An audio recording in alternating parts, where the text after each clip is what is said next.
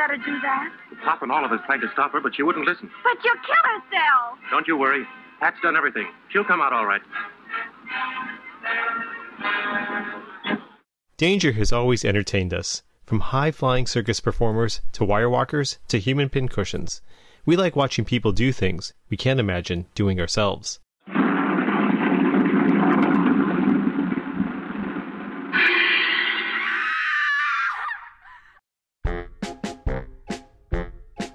I'm Marc Hartzman, and in this episode of Weird Historian, I speak with Bess Lovejoy. She's the author of Rest in Pieces The Curious Fates of Famous Corpses, and it's written for the New York Times, the Boston Globe, Mental Floss, Atlas Obscura, and many other publications. Her most recent article is about a late 19th century entertainer who appeared to defy science and cheat death with every performance.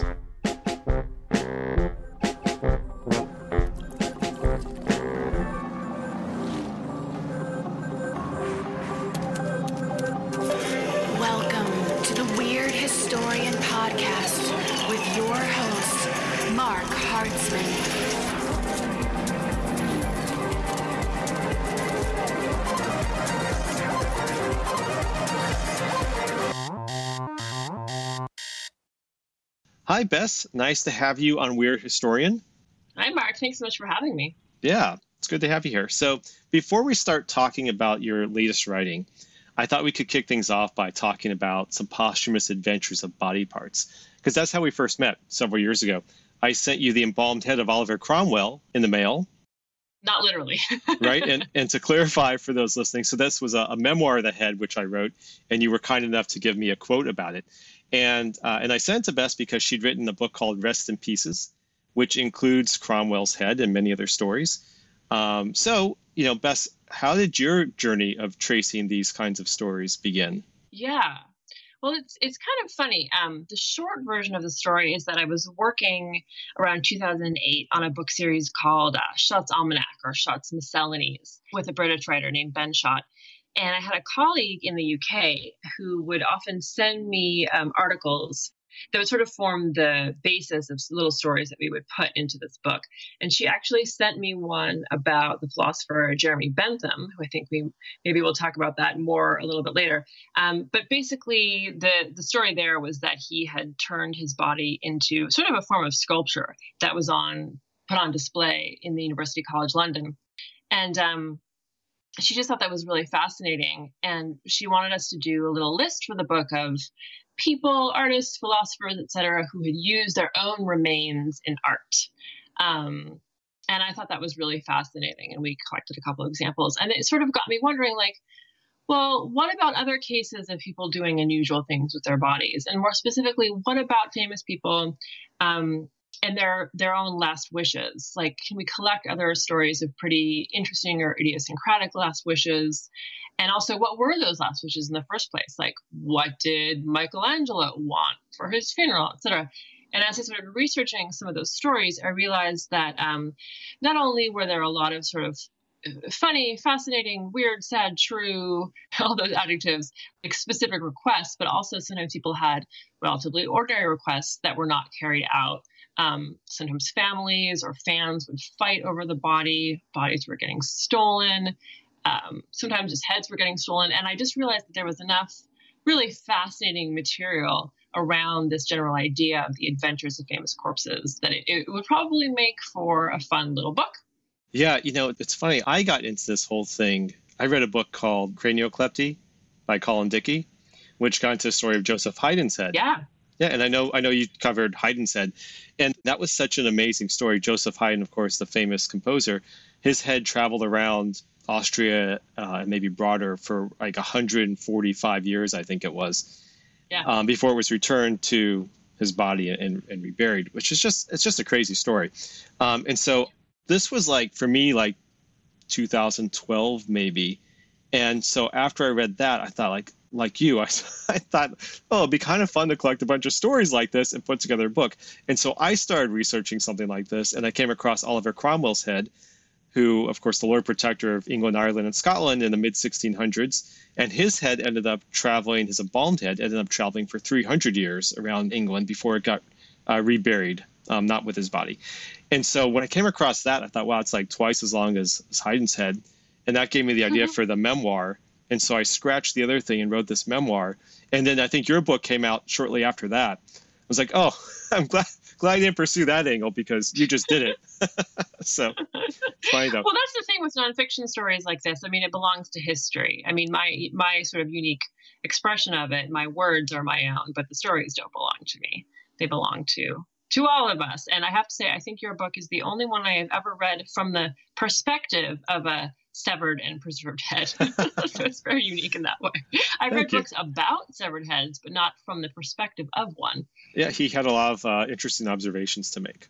Well, there were are so many amazing stories. Do you want to maybe just chat about a few that kind of stand out toward you? I mean, we talked about Haydn briefly. If you sure. want to talk more about that, or or any others? Yeah, I mean, I think Haydn is an interesting one to talk about because it kind of it kind of gets at what I think of as one of the main perils that a, a corpse, particularly a famous corpse, can face. Um, I actually I gave a talk um, at, but really over Zoom, a library in Australia about a month ago, and it was called "The Perils of Famous Corpses," and I talked about Haydn in these terms. Um, and essentially, the thing with his story is that it really it really gets back to phrenology, and phrenology is something I don't think I was really aware of it until I started researching Rest in Pieces, but it has such a fascinating legacy.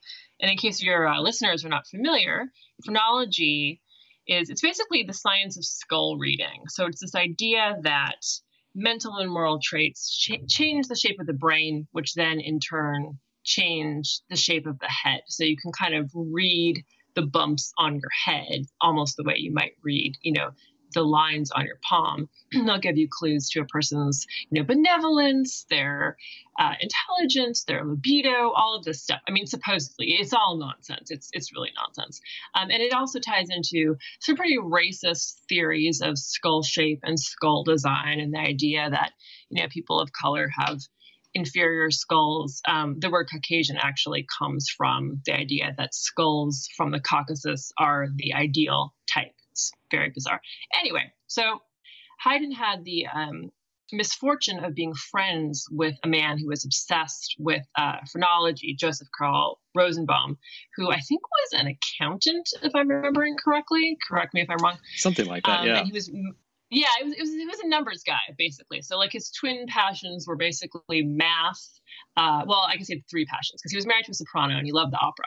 So he loved opera, he loved math, he loved phrenology. Um, and he basically, when the famous composer was sick on his deathbed, he came up with the idea of stealing his friend's skull, um, which has to be one of the sort of weirdest moves in history as, as far as I'm concerned. And he ended up asking a friend of his, who was, I think, the director of the local prison, to like help. And they bribed um, a local grave digger to exhume the head. Um, and I think it was also during the Napoleonic Wars. So the gravedigger actually didn't have a ton of say in the matter, or at least like the French soldiers had just stolen all of his possessions. And so he was very sort of willing to be bribed with like some money, maybe some hot food or like some clean socks or something, um, if I'm remembering that correctly. So they get the skull. Uh, they send it to a local hospital to get sort of treated so that it can become like a beautiful white skull. And then Rosenbaum builds this like glass and wooden case for it and keeps it in his house. And it's sort of like a non-secret secret, kind of an open secret that Rosenbaum and his friend had done this. Um, but no one actually seems very upset about it until I think it's actually several decades later, if I'm remembering correctly, when the Duke of Cambridge is visiting Vienna and he he's visiting with Prince Esterhazy, uh, the Austrian prince, and they hold a concert of Haydn's music. And Esterhazy is, uh, or no, sorry, of Cambridge is really just very impressed by this concert. And he he, he says to prince esterhazy oh how wonderful for you. This was one of your citizens um, and you know he was under your employ and that you've given him this magnificent burial which probably made more sense at the time as a thing to say but basically like how wonderful are all the ways that you have honored this man. And of course, Esterhazy had not done anything of the kind. He hadn't given Haydn any kind of like magnificent burial, in part because of the Napoleonic Wars at the time. Um, and so Esterhazy is like, damn, I should probably do something about that. and that's when he realizes that the skull is not in the grave. And it's a very complicated story, but essentially, Rosenbaum is able to hide the skull from him. He ends up giving him, I believe, two different imposter skulls. And in both cases, Esterhazy is like, oh, great, thanks for the skull. and Rosenbaum is like, you're welcome. But it's actually like a young female skull. It's definitely not Haydn's skull. And um, yeah, so it takes quite a while. And it's only actually in the 20th century that Haydn's real head, what we think is the real head, is returned to his tomb. Um, and we think there's actually two skulls probably that are in that crypt. Can, it's easy to find pictures of it online. It's it's actually a really beautiful sort of. I keep using different words, but it's not a crypt. It's like a sarcophagus. It's beautiful sarcophagus with cherubs on it. So that's Haydn's story. But I, I, love that one in part because it's uh, it just shows the length to which phrenologists will go. And I left out sort of a key part of that there. The reason why Rosenbaum wanted the skull, I mean, it's partly as a memento and like a desk ornament, basically, but partly because he wanted to see if um, Haydn had the organ of tune on his head, which was a particular bump. I think it's kind of like near your ears, like sort of where your glasses would rest. And that the organ of tune was supposed to be um, something you would have if you had a great musical talent. So when I was researching the book, I couldn't find anyone who said, or anyone who was able to figure out, you know, did the skull have the prominent organ of tune? We don't really know. But that was part of why he stole the skull, and part of why other phrenologists stole other skulls was because they wanted to examine them to see if they fit, you know, the theories. Um, the Marquis de Sade skull was also stolen in this way. And at the time, I mean, the kinds of skulls you would have, I guess, legal access to would be executed criminals. So then it was like, okay, well, we can study the heads of criminals, and we know characteristics right. of the criminals, but what about geniuses, right? Like these other amazing people that yeah. do incredible things. Where the difference yeah. yeah. Yeah, I mean the supply, and this gets into the Bentham story, but the the supply of actual, the legal supply of actual bodies for any kind of medical study um, in much of the Western world was was pretty small at this point, or at least in at least in England and in America, it was hard hard to get your hands on on a good skull. yeah, for sure. Well, yeah, let's um let's talk about Jeremy Bentham. Do you want to describe a little bit about who this character is and uh, what his sure. crazy story is? Yeah, I think Jeremy Bentham, for those people who know him at all, um, Jeremy Bentham, I think he might actually kind of have a bad rap because I mean, I, I learned about him in college as the guy who came up with the panopticon, which is a design for prisons, if I'm remembering correctly, and has since been adapted beyond that. But it's essentially when there's like one sort of large tower, like an all seeing eye, like panopticon, that can look over the you know cells of prisons and whatever. And if I'm if I'm remembering correctly, that was a design that was then adopted to factories and etc. Pretty bleak. Um, but actually, for his time, Bentham was really he was really amazing. He believed in women's rights and rights for animals and in decriminalization of same-sex relationships, or at least same-sex sex. Um, he was really he was really a reformer, like a legal and social reformer, and a lot of his ideas actually seem pretty modern to us now, or they would seem modern to us now. And one of the things he did not like was the Church of England. He was pro science, anti religion, and he especially did not like the Church of England's control over dead bodies. The fact that when you died in England at the time, um, you usually had to pay a burial fee to the church and sort of be buried in a churchyard and all of this. And he was just like, the Church of England is not getting my body, like literally over my dead body. They're not having me. So he did, he, he's basically the first person to leave their body to science. I've talked to Bentham scholars about this, and I think it's fair to say, as far as I know, as far as we know, like no one else deliberately said, yes, like I want you to dissect my body after death for the purpose of science. So he asked his best friend, Dr. Southwood Smith, or one of his good friends anyway, to do this public dissection in London in front of all these prominent medical men and advisors. I want to say prominent medical men and women, but probably most of them were men. Um, and there's this great account of how there was like a thunderstorm over the body, and you know the room flashed white, and Southwood Smith's face is white, and the body is white, and it's great. Um, but then the reason why this has all kind of survived to, to posterity is that after the dissection, you know, Bentham's will had very specific instructions about how he wanted his body turned into essentially a statue. And it's it's his bones. He had his bones boiled down. So we don't have his internal organs, but we have his bones, which were then sort of surrounded by straw and hay and like nice smelling herbs and put into his favorite suit.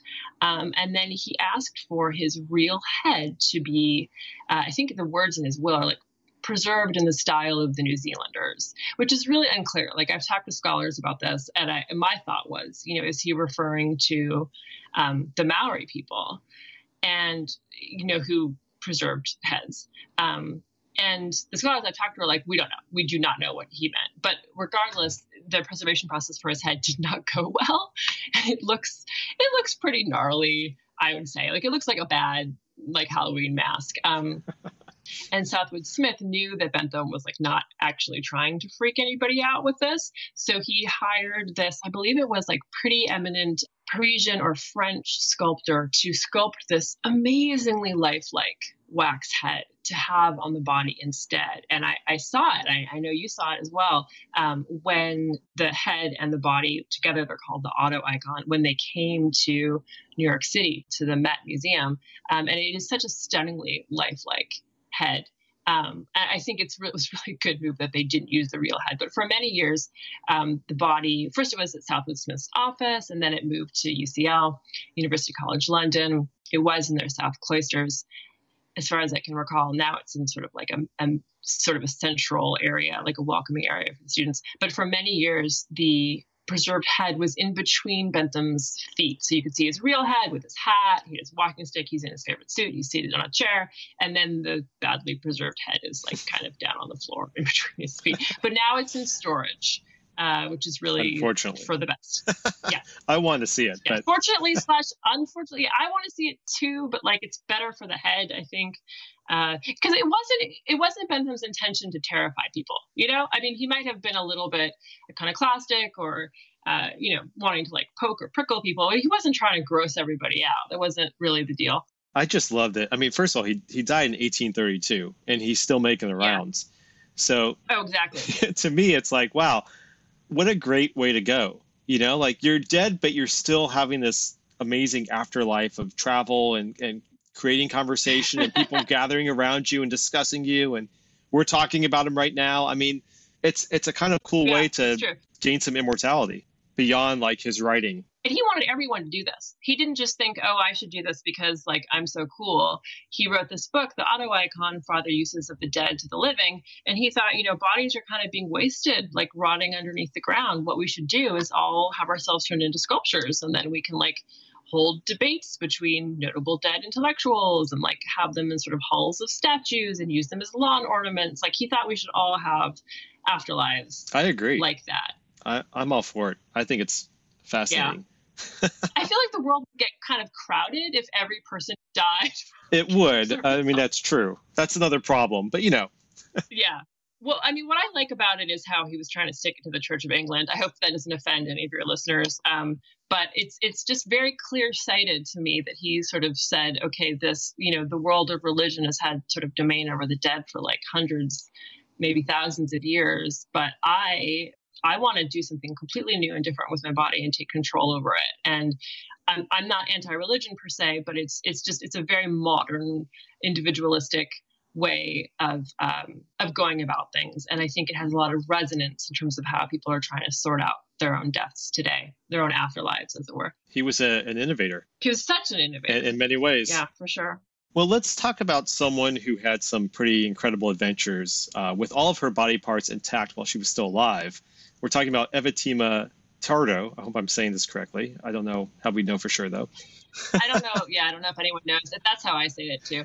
Um, so you just wrote about her for the Wellcome Collection, and she was a late 19th century pain-proof woman. So I'm wondering, first of all, how you came across her story, and then what sort of pain are we talking about here? And I love that I'm talking about this with you, Marc, because you have this whole background with American Sideshow and stuff. So you can actually sort of put her in context. I mean, even just calling her a pain proof woman. I think a lot of people have no idea where to put this story, but you might have sort of a sense of some of the history of this. Um, but in terms of how I came across her, um, yeah, she's, I sort of love this story. Um, so I used to work for Mental Floss, and we did a video series where we were kind of going into the back rooms and the archives of museums in New York City, museums and libraries in and around New York. And it was pro- one of the most fun things that I did while I was there. And we did a little video at um, the Conjuring Arts Library, which is in Midtown Manhattan. I don't have no idea how I remembered or how I knew of the existence of the Conjuring Arts Library, but that is a fantastic resource for people who are interested in the history of magic. Not as, I don't mean like witchcraft and black magic, although there's a little bit of that too, but like stage magic.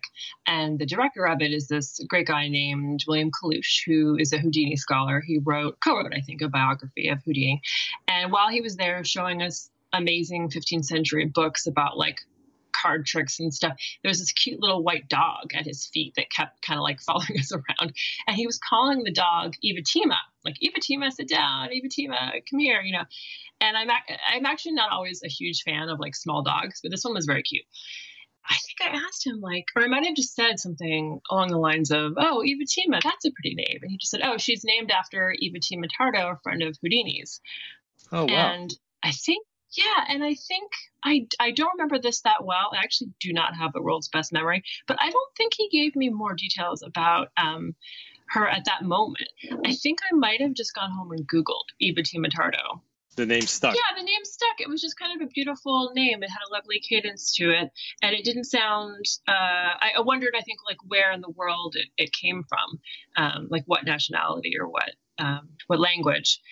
So I just looked it up, and I don't remember what I found first, but I just found, I think, some quick like blog posts. I think it might have been um, Chris Woodyard has um, a great blog about sort of dark Victoriana, which includes some sideshow stuff. I think it's Haunted Ohio, but then it's expanded beyond that listeners should double check that. I might have some of the names there wrong. But I think Chris had some blog post about Evatima that, that sort of just told me that she was, as you said, a pain proof person. She apparently experienced no sense of pain. And I started looking into newspaper articles about her and discovered that not only did she apparently not feel pain, but she would have herself bitten by rattlesnakes um, on stage and in front of doctors. And not only did she not sort of she did not die. She did not suffer any ill effect. She sort of seemed to take the venom as like an intoxicant. Like she, it would sort of act like whiskey or wine, she said. It would just make her feel really good and relaxed. And yeah, I just started doing research on her and discovering more of her story and all of the things that she suffered. And I just thought her body was really fascinating. Her story was really fascinating. And she came to a pretty grisly end that I can talk about in a minute. And I sort of filed the story away. I think I may have pitched it to one or two places, and they were like, "Ah, this isn't quite right for us." But then I noticed that the Wellcome Museum in London, which is one of my favorite museums in the whole world, um, it's devoted to science and medicine, and it's based on the collection of Henry Wellcome, who, if I'm remembering correctly, founded what later became GlaxoSmithKline and toured around the world collecting artifacts to do with health and, me- and medicine. Um, they were doing, they were commissioning a series of stories around pain or the sense of touch, I think it was. And I thought, oh, this hmm. might be, you know, a good fit for you. So I reached out to them and I was delighted when they said, yes, will you write about this for us. And they commissioned a series of photos um, with his photographer, Camilla Greenwell, who usually does photos of dancers. And so they had a modern dancer um, whose name escapes me at the moment, but they had her kind of impersonate Eva Tarmo with like a snake and sort of Victorian dress. And I just, it turned out really well. So I was very happy with it. So that's kind of how all that came about. That's interesting. Yeah, I was kind of wondering about the photos in the article, and people can look up the Wellcome Collection and uh, Evatima Tardo or Bess Lovejoy, and it'll pop right up. But yeah, the photos are great. I mean, the snakes. Uh, I'm sure she had fun doing this shoot. This this uh, the model, yeah.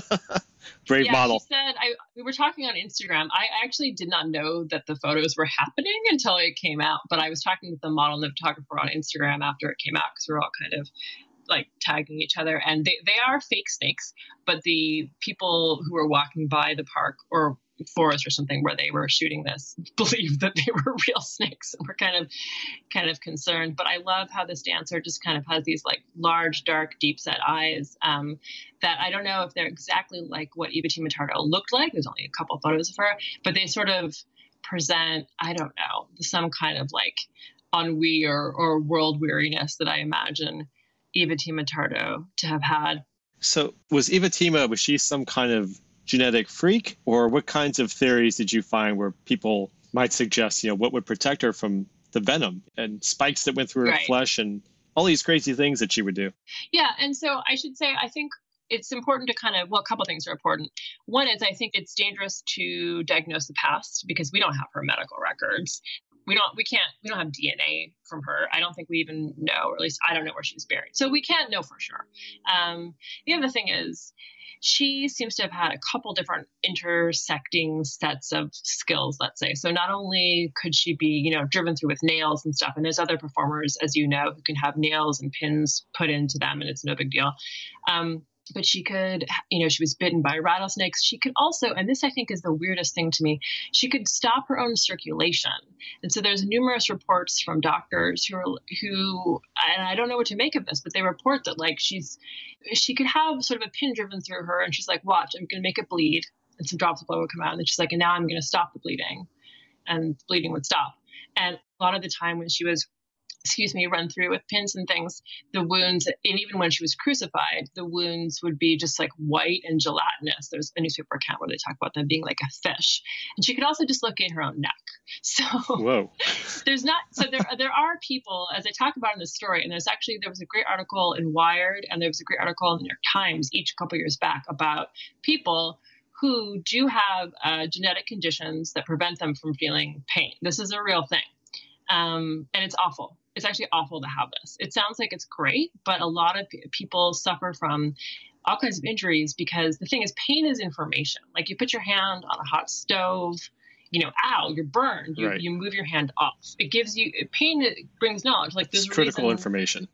it's critical information. There's a reason. I mean, it go, it goes wrong. It very frequently goes wrong, but there's like it's not always useful. But in the course of evolution, it's been useful for us. So the thing is, a lot of people who have these genetic abnormalities, I think there's at least three different genes that we now know that are associated with this congenital insensitivity to pain. And they suffer horrible accidents when they're kids. And it's just, it's really hard for their parents because they have to just always watch them. Because in the New York Times article, there's this, you know, wonderful 12 year old, and it's like, her parents are trying to teach her to be sort of independent and so she gets to make her own food but it's like she's boiling pasta and she just puts her hand into like the pot full of boiling water when she drops the spoon because she doesn't really like she knows intellectually she shouldn't do that but it's just that momentary thing of oh i can you put my hand in a thing of hot water and like you know burnt yourself. So the thing to me about Evatima that's interesting is the victorian doctors offer all kinds of like ridiculous um, actually, I shouldn't say Victorian. I guess it's a little bit after the Victorian era. But they offer all kinds of like ridiculous explanations, and some of the just the medical terminology is like very old fashioned. Um, I guess some of it is pretty Victorian. It's like clay globules, and I don't even remember. It's the phrases don't really make sense to me. I tried to Google some of them, but it's not terminology that's in use anymore. But there is at least one doctor who sort of talks about her as he basically says he believes her. He believes he, that she has no sense of pain. But the interesting thing to me is that she's not described as being kind of covered in scars and having the injuries that somebody with a congenital insensitivity to pain usually has. Um, usually, there's all kinds of horrible stories from a person's early life. It's it's I mean, it's possible that people just didn't that she was lucky she didn't have those kinds of injuries or accidents. Um, or she was covered in scars, but people just didn't really like mention it, or they thought it was, you know, a consequence of her shows. And she describes her parents as being pretty um, distracted and busy. And I should say she was actually born in the West Indies in Trinidad. So the story that she told 19th century newspapers was that she had been bitten by a cobra. Um, when she was five, and the versions, the type of snake that it is, sort of differs from account to account, but generally it's a cobra. And so she was bitten by this snake um, as a child in Trinidad, and her family all expected her to die. You know, little child, big snake, lots of venom. Um, but she didn't die, and instead she just went into this like deep sleep, like a coma or something. And when she emerged from that, it was as good as new, if not better. And then she was bitten by this other co- cobras, snakes, insects, poisonous insects, and reptiles um, in Trinidad as a child. And just none of them ever seemed to have an effect on her the story goes. And then at the age of 10, she her parents actually decided to have her brought to I think to the US and then to Europe where she could be sort of examined by doctors to figure out what was going on. She says she didn't exhibit herself at museums and stuff, but we know that it, we know she she did at least in the case of the Chicago Dime Museum where she performed with Houdini. Um, but to get back to the theory to, about what was going on with her, I think it's so interesting that she was able to withstand not only you know pins and needles but the venom um, I was talking about this story with one friend who said, well, you know, there's ways of getting venom out of snakes. Uh, you can devenom them, defang them. And that's true. But part of the exhibitions that she would do involved actually taking venom from the snakes that were about to bite her and injecting the venom into guinea pigs and rabbits, and in one case, a cat. And the animals would all then seize up and die. Um, so, unless the doctor's doing that, like were doing some stagecraft of their own, switching the venom, and that was all part of the act. Um, there's a good reason why that there's good reason to think that that venom was actually poisonous. And the reason why Houdini is so interesting in all of this is is not just that she was friendly with Houdini, but that um, he wrote about her in his book. I think I mentioned in the piece, yep. Miracle Mongers and Their Methods, um, because Houdini, as many of your listeners will know, was really interested in sort of rooting out frauds and fakes in the world in the world of spiritualism and mediums. And Tardo didn't have; she wasn't claiming to have supernatural powers, but he was really interested in figuring out what was going on with her because he he basically tried to figure out how everyone else did their acts and his conclusion was there's no fakery here. Um, she's doing what she seems to be doing. His, his theory for how she was protected from the venom, at least, was that she would fill her stomach with a large quantity of milk beforehand, um, and that the milk would keep the ven- the virus from doing anything to her. Essentially, it would neutralize it. But I didn't get to go into this in the piece, but that's not how venom works it does not get neutralized by milk. Um, so he Houdini was confused. Sounds so easy. I know, right? If only it was that easy. Uh, it's not. I mean, there are some things that milk can help, but rattlesnake venom is not one of them. By Houdini's theory, he would think like, oh, so she just chose for her act to get bitten by snakes, and then she's got the milk, and it's all it's a great show, easy. Yeah, yeah, yeah. And he, you know, and I guess he would have thought, oh, the pins and needles, lots of other people can do that. He didn't go into why her wounds didn't bleed and why she could change, you know, stop her circulation and dislocate her neck. But anyway, uh, so I don't know, but I think I will say this 19th century newspapers are not always the best source. There's numerous hoaxes that we know about that, that were perpetuated in 19th century newspapers. Um, Evatima's story is repeated in enough of them over time and in, in, at least one medical journal. And then we have the account from Houdini and um, his friend uh, Joseph Rinn, who also did these investigations. That I don't think it's a hoax, but it is possible that I mean I don't think it's a hoax at all, but it's possible that some elements were exaggerated in the newspapers. So I think we're, we're probably looking at a case of I don't know about probably we're potentially looking at a case of congenital insensitivity to pain and then she may have been able to inoculate herself against poison over time, which apparently is a thing you can do. You know, start with small amounts of poison, work up your way, and get your body be used to it. Um, there are performers I know who do that today. And there was one theory at the time that the bite that she had as a child might have been from a snake that had only a tiny bit of venom left in its body. Um, and so that might have been enough to inoculate her against against the venom. That doctor also said that the bite paralyzed her, her sensory nerves. I don't know if that's possible. I'm not a doctor, but potentially it is. So I think there might have been more than one thing going on. And then on top of that, it's possible that there was also some fakery or some stagecraft involved to exaggerate what were probably uh, some pretty amazing natural abilities. That's my theory. If you know, if you put a gun to my head and said, like, what do you think is going on? I would say I think it's a combination of of these things. You know, the genetic stuff, some kind of inoculation against poison, and some kind of perhaps a learned, learned she might have done transcendental meditation to help with the pain. I, I, don't know if tm can help you learn how to control your circulation but perhaps there are some you know eastern schools of meditation that can teach you how to do that. I don't know if that's possible but i think it was more than one thing. I think that makes some sense. I mean, one thing I love too about the Houdini story, and, and he mentions in that book, the Miracle Mongers book, that the attending physicians would prove that you know what they were, what people were seeing was real by taking some of that venom from the snake and injecting it into a rabbit, Yeah. and then watching the rabbit die. Which I mean, can you imagine that? Right. like, just so you know that what you saw is legit. We're going to kill a rabbit. Right. I mean, I think people back in the day were seeing all kinds of horrific stuff. I mean, don't forget, people used to go to executions for fun. That's true. Right? It That was entertainment. maybe not in the early 1900s, but I keep forgetting the year that she died. But I, I think it wasn't all that long ago. No, about 100 years ago or so. the cobras and rattlesnakes couldn't kill her. But tell us how Evatima ultimately did meet her fate. A man, a man killed her, and it's just so funny to me. I mean, I don't get into this in the piece, but the um, the coverage at the time, I forget which newspaper it is. I think it might have been one from Tennessee. Um, it's so misogynist. Um, and the story itself is just this awful story of violence. Essentially, she, after this period where she appearing on stage sometimes and giving exhibitions to doctors, according to the newspaper accounts, which again, kind of misogynist and horrible, so we don't really know. She kind of drifts around the country a bit and she isn't really performing anymore she ended up in uh, Memphis, Tennessee, a saloon there, where she was living with a proprietor, a guy named um, Hal Williamson. Not, it's not really clear what she was doing there exactly, except that she was involved with Williamson and she was maybe doing a little embroidery. Um, she wasn't exhibiting herself at all. She had kind of uh, given up that life. But so according to the newspaper accounts, there was a railroad special agent named Thomas McCall um, who would come and drink at the saloon, and he had grown infatuated with Evatima. And um, I guess there were fortune tellers at the saloon who would, you know, read your fortune for a little bit of money, have drinks together.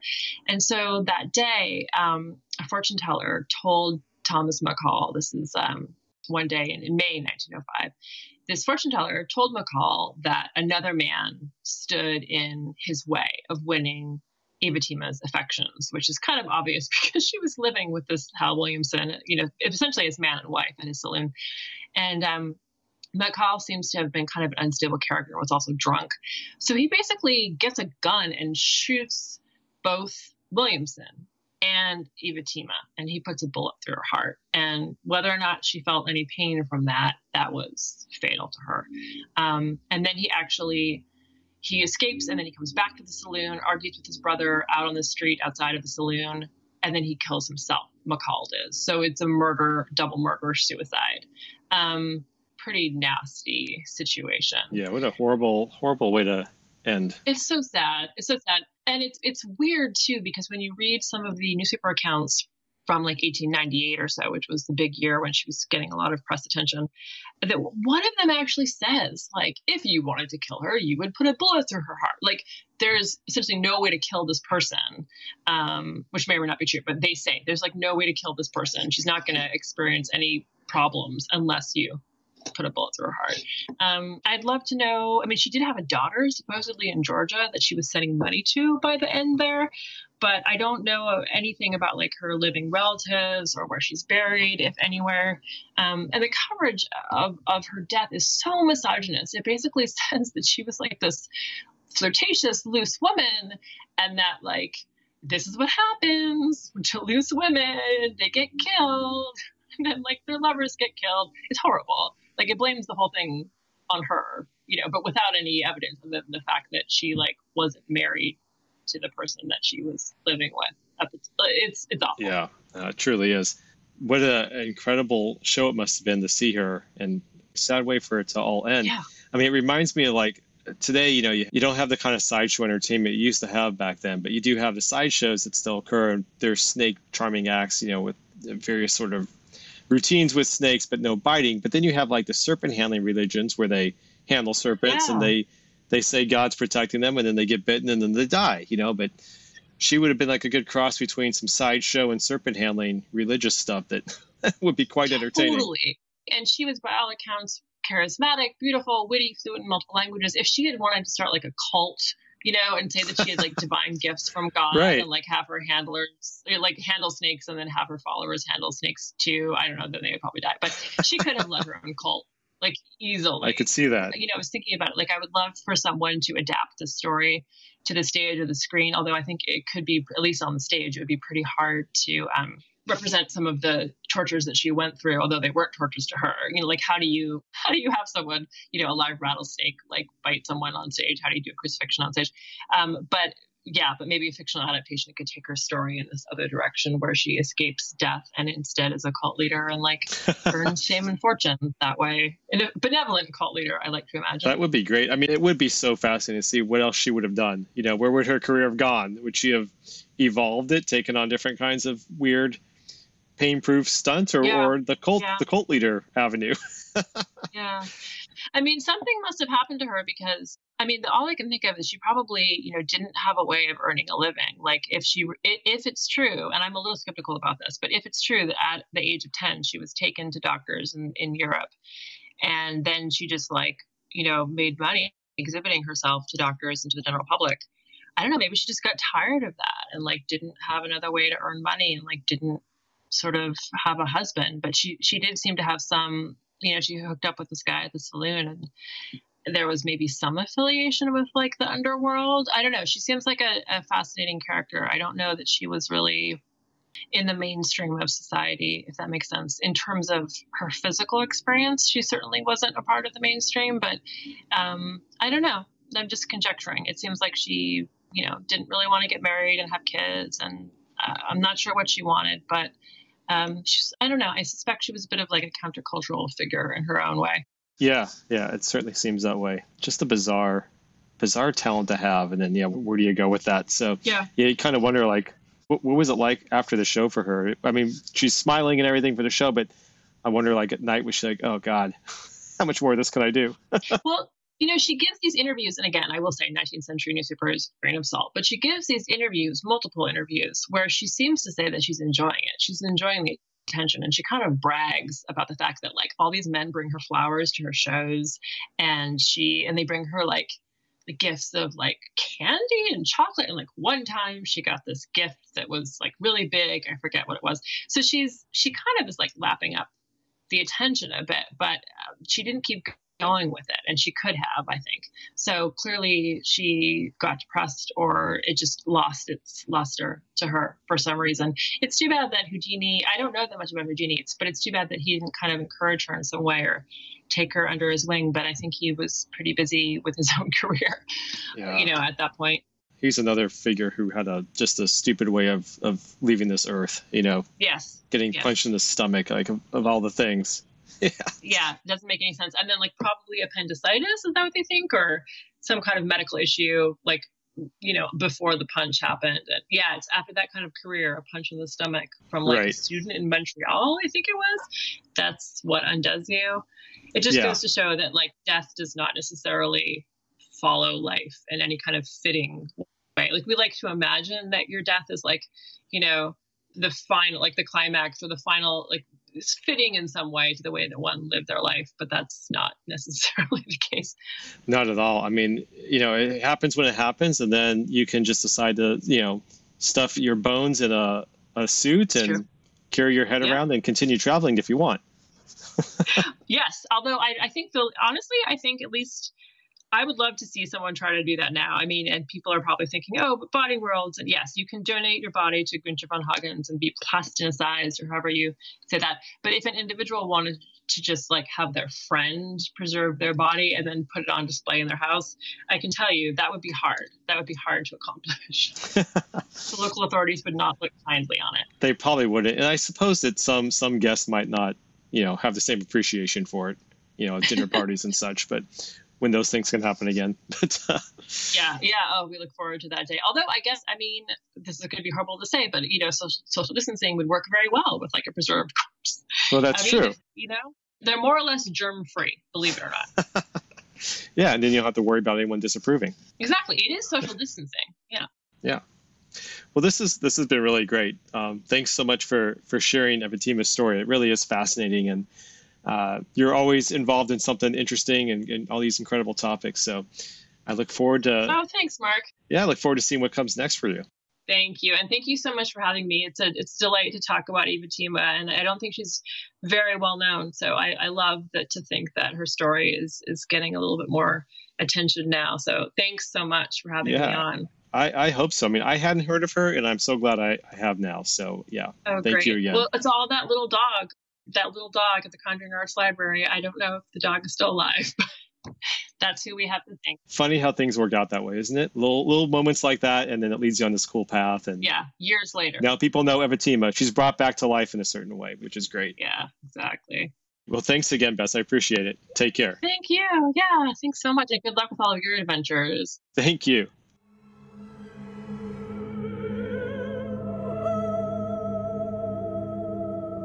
Thanks for listening, and thank you, Bess Lovejoy, for talking about traveling heads and the remarkable Evatima Tardo. Visit besslovejoy.com to check out her book, Rest in Pieces, and her many articles about the odd and unusual. Weird Historian is brought to you by me, Marc Hartzman. This episode features clips from the 1931 film Sideshow. The theme song was created by Steffi Copeland, and this episode was edited and mixed by James Archer. For other strange tales, check out my site, weirdhistorian.com, and follow at Weird Historian on Instagram.